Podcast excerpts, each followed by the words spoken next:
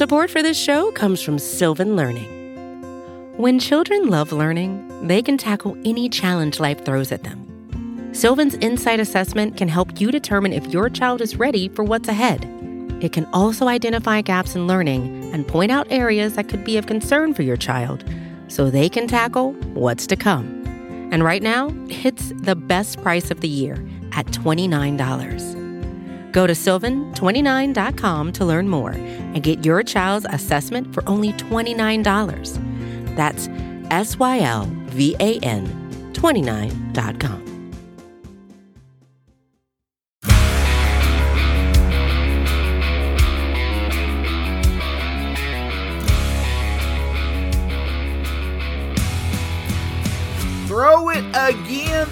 it again. While that may not necessarily be the catchphrase for the Braves in 2023, it definitely was a phrase of good karma on Tuesday night in Atlanta. Welcome to the Daily Hammer, your daily news source when it comes to the Atlanta Braves as part of the Battery Power Podcast Network. My name is Shawn Coleman. Hope wherever you are and wherever you are listening, you are having a wonderful start to your Wednesday. Of course, you can find the Daily Hammer, the Battery Power Podcast, and the podcast to be named later, all at batterypower.com, at Battery Power SBN across all forms of social media, and free on all podcast platforms. Wherever you choose to listen, that's where we'll be for free. Just hit that subscribe button, and you'll get the latest content when it's available. My name's Shawn Coleman. You can find me at StatsSAC on Twitter. When it comes to the Braves, here's the latest from Atlanta. And the latest is this. Tuesday night was a continuation of the Braves finding a way to come back and win for the second straight time. The Braves were down early. It didn't look like it was going to be the best of nights, especially for the Braves offense, but they were able to figure out a way to come back and win and earn a big 6 to 4 victory over the New York Mets. And of course, again, it didn't seem like it was going to go the Braves' way. If you listen to the Daily Hammer yesterday, one of the key points that I had mentioned was the fact that both Pete Alonso and Francisco Lindor came into this series both struggling. The Mets overall had struggled through, you know, the latter part of May going into June, and it was because their two best bats in Lindor as well as Alonso were struggling overall. But unfortunately, that's exactly where the Mets found success early on in the game. Ozzie Albies actually started off the game uh, with a solo home run to give the Braves a one to nothing lead. But then in the continuation, basically it, it two two run home runs with two outs in the top of the fourth inning. Francisco Lindor hit his two run home run. Jeff McNeil walked, and then Pete Alonso hit his two run home run. All of a sudden, in quick fashion, the Braves, or excuse me, the Mets were up four to one. But instead of letting that turn of events lead to a bit of an unraveling for Bryce Elder, in my opinion, he actually turned around and had one of the more impressive starts he's had so far this season. And that's certainly saying something with the fact that his performance so far this year, at least in my opinion, has made him at least within the top 10 of the Cy Young conversation in the National League. After giving up the 2 2 2 two run home runs. Bryce Elder completed three more innings and gave up only one additional hit to the Mets in the fourth, fifth, and sixth inning.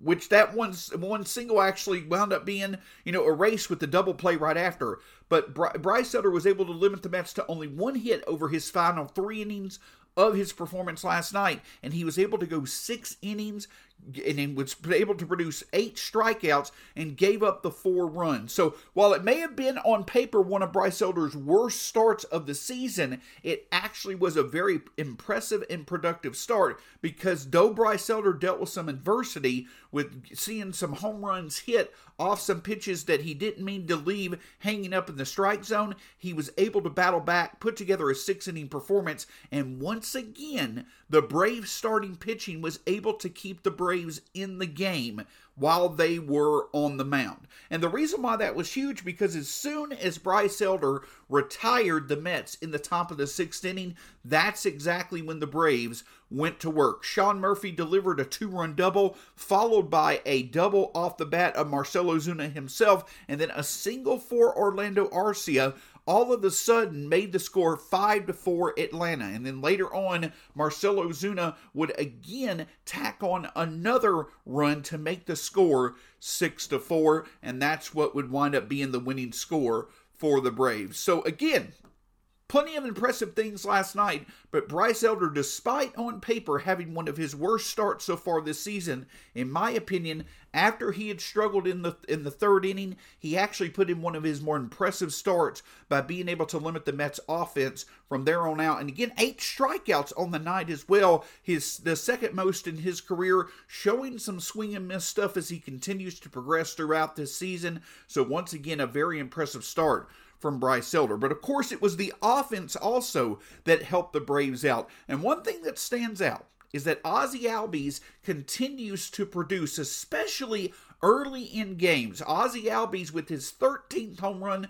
of the season. Now he is now second in the majors among second basemen in home runs, third in the majors among second basemen with RBIs. He has definitely turned it on throughout the month of May into the month of June. Now, as we work our way through All Star selection season, is Ozzie Albies putting himself in position to potentially be an All Star? His counting statistics suggest that that may be an opportunity for him, but it's going to be an uphill battle as you see Nolan Gorman of the Cardinals, as well as Luis Arraez uh, for the Marlins have very impressive seasons. So I, I, can't sit here and say with full confidence that Ozzie Albies will be an all star this season, but without a doubt, coming off of last year, in which even before his injury, Ozzie Albies was having a disappointing start to the season, and then obviously only playing two games after June 9th of last year, it's great to see that Ozzie Albies has his power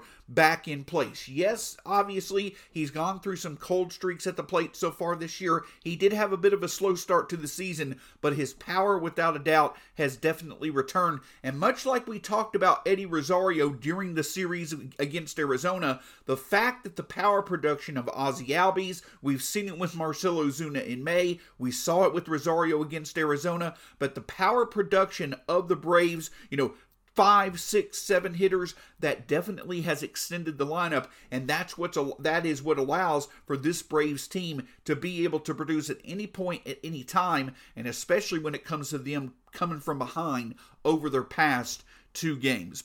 But of course, the other part of the equation and being able to come back in games, especially against quality teams, is not only the offense getting going, but the bullpen being able to shut the door on the opposition. And once again, the Braves offense was able to do exactly that. Again, as a fellow uh, Battery Power podcaster, Stephen Tolbert pointed out, after Alonso's throw it again comments, the Mets only had one hit all night long. They only had one hit from the fourth inning on in last night's game, and that included three impressive innings of work by the bullpen. Jesse Chavez, who's been absolutely incredible once again, now a 1.73 ERA on the season. He got the job done in the seventh inning.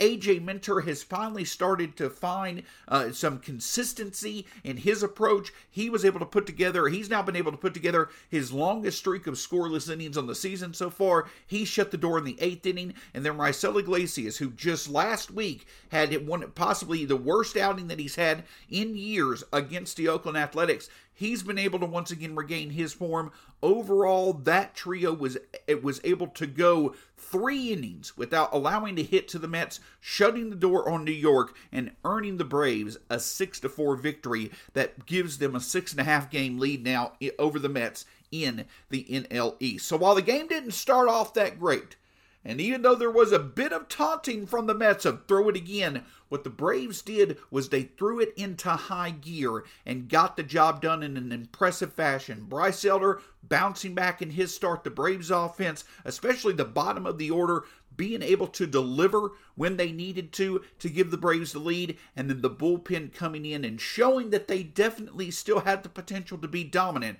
against a division.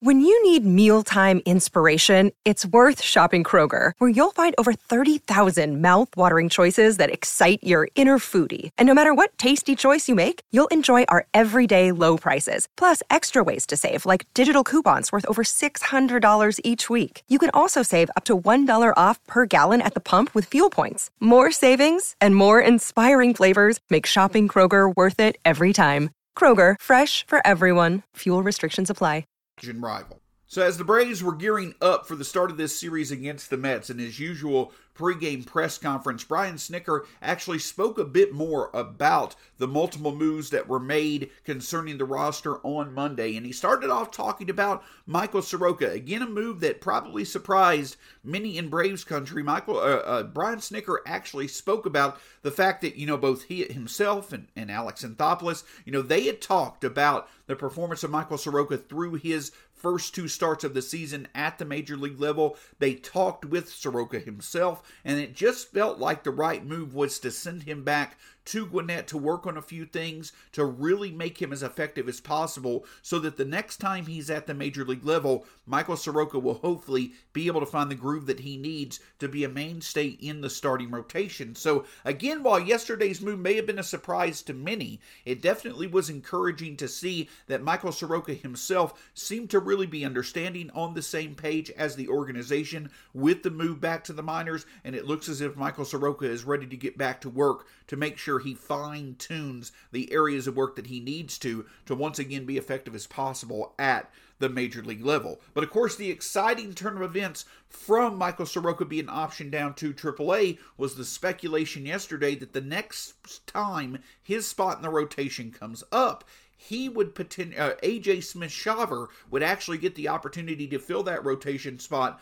for the Braves, and Brian Snitker confirmed that on Tuesday night that AJ Smith Shawver would either start Friday or Saturday in his first major league start against the Nationals. So while definitely the hope is is that Michael Soroka will be able to fine tune, you know, whatever he needs to to be able to get his pitches back to where they need to be, especially his control, to where he'll be a clear option for the Braves later on this season when it comes to the starting rotation. It's definitely exciting to see the fact that AJ Smith Shawver will be filling a role in the rotation moving forward. So hopefully he'll be able to get the job done against the Nationals either Friday or Saturday, and the Braves will once again potentially have an option they can rely on into the near future for their starting rotation. Now, of course, as mentioned yesterday, the roster moves continue to, to occur for the Braves on Tuesday, as was expected, the Braves did call up reliever Roddery Munoz to take over the bullpen role. That, that, to take over the bullpen role that eventually is going to be left open by AJ Smith Shawver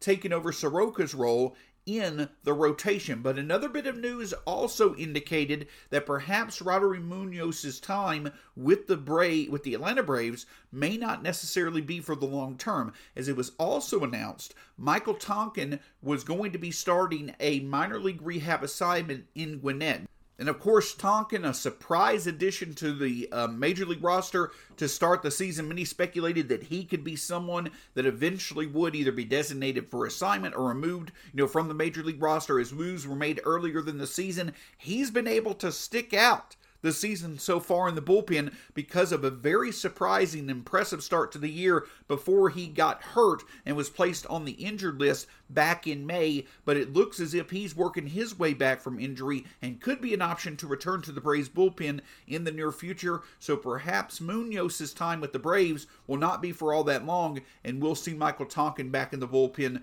sooner rather than later.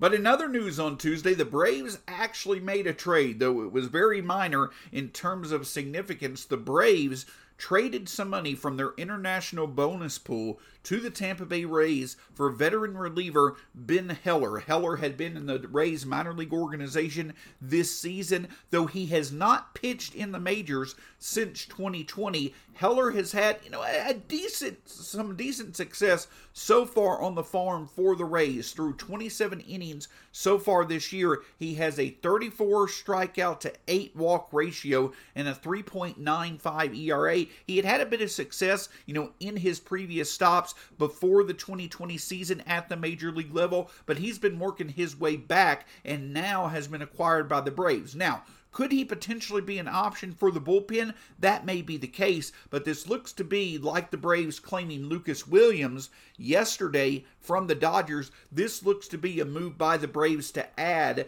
another arm to their minor league system for minor league depth, but the Braves were able to acquire Heller from the Tampa Bay Rays and they assigned him to AAA. In the corresponding move to bring in Heller to the organization, the Braves designated utility player Nick Solak for assignment. So, again, just minor tweakings to the roster by the Braves, continuing to build up their minor league depth as they bring up players from the minors to the majors. And again, as the Braves get to experience more players returning from the IL. Tonkin, perhaps in the near future, Dylan Lee, you know, hopefully in the next week or two. They're continuing to make minor tweaks to the roster in order to maintain their depth in the minors, but also be able to rely on their internal depth to supplement the majors as they work their way through injuries. The win over the Mets, though, on Tuesday was the news of the day, and the Braves now are six and a half games up on the Mets, three games up on the Marlins in the NL East. Again, you've got to tip your cap to the Marlins. They continue to play excellent baseball, and so they are definitely maintaining with the Braves in terms of making it a rather close race at the top of the NL East. But it's no small factor that the Braves have now put significant distance between them and the Mets. And the hope is, is that the Braves will be able to continue that good success on Wednesday. And this is where the pitching matchups really start to get fun, as you are going to have plenty of experience on the mound on Wednesday night for both the Mets and the Braves. The Mets will send out future Hall of Famer Max Scherzer to the mound to face off against the Braves, Charlie Morton. And the big thing for the Mets and the Braves both is that the hope is is that they're going to get a strong performance from both of their veteran starters. And make no mistake about it, Max Scherzer, he did have a bit of an injury stint on the IL earlier this year. He struggled some to start the season as well, but he once again has regained his form in recent starts. So he, as he is always, is going to be a very tough matchup for the Braves. Over his past four starts, he's allowed he's allowed one or less earn runs on the mound. So he's back to being the Max Scherzer that we've all become accustomed to seeing. And Scherzer has also had plenty of success against the Braves since the start of last year. Over four starts, Max Scherzer is 3 and 1. He has struck out 32 batters over 26 innings, only allowed 3 walks. But of course, the one loss that he had was the last time that he faced the Braves, which was last year in Atlanta as the Braves swept the Mets to get the division division lead and obviously win the division in the final few days of the season against the Mets. So, though Max Scherzer has had plenty of success since the start of the 2022 season, the Braves have also had plenty of success against Max Scherzer on the big stage beating him during the 2021 playoffs, beating him last year when he was pitching for the Mets. So when Scherzer has had to face the Braves in Atlanta, the Braves have had plenty of success. So though his overall numbers are pretty impressive against the Braves, the Braves have had a few moments of success against Scherzer over the past few years, and they're hoping to do that once again on Wednesday. And obviously, for Charlie Morton, the key for him is just to find some form of consistency. He's been up and down at times this season, has had some impressive starts, has had some duds. The hope for the Braves is that he simply can just keep the game close through five or six innings. Now, Morton himself has had a bit of trouble against the Mets since the start of last year. Over five starts, Charlie Morton is one in three, over 27 innings. He has a 5.33 ERA, 32 strikeouts to 11 walks. He's given up five home runs in those five starts. So Morton has struggled a bit when it comes to walks, when it comes to home runs. The key for him is not running into early trouble. The key for him is not giving up one or two walks in the first few innings and then the big hit after that, especially a home run, to allow for the Mets to get an early lead. If Morton can avoid the early trouble, can limit the walks and keep the ball in the ballpark, that should allow for the Braves to at least keep the game close. Because, it, again, with Max Scherzer on the mound, it's going to be hard for the Braves to be able to find a lot of consistent success. So it's going to be up to Morton to put together a solid performance and then hand it over to the bullpen. And I think, as we saw last night, and we've seen before here, you know, oh, you know, in last season, I think that the Braves should have full confidence that they can win this game if it gets to the bullpens. So if Morton can keep the game close against Scherzer, the Braves should have an opportunity once again to get a needed victory. So definitely going to be a fun pitching matchup between Max Scherzer and Charlie Morton. If the Braves can get this win tonight, a series win against the Mets will be a huge development coming off the recent tough stretch of games that the Braves have had, and it'll be wonderful to see the Braves be able to extend that lead in the division to seven and a half games over the Mets. Make sure you stick with us here on the Battery Power Podcast Network for all the latest when it comes to the Atlanta Braves. The Daily Hammer, the Battery Power Podcast, and the podcast to be named later, all at batterypower.com, at Battery Power SBN, across all forms of social media and free on all podcast platforms. My name's Shawn Coleman. You can find me at StatsSAC on Twitter. Hope you have a great day. We'll talk to you again soon here on the Daily Hammer.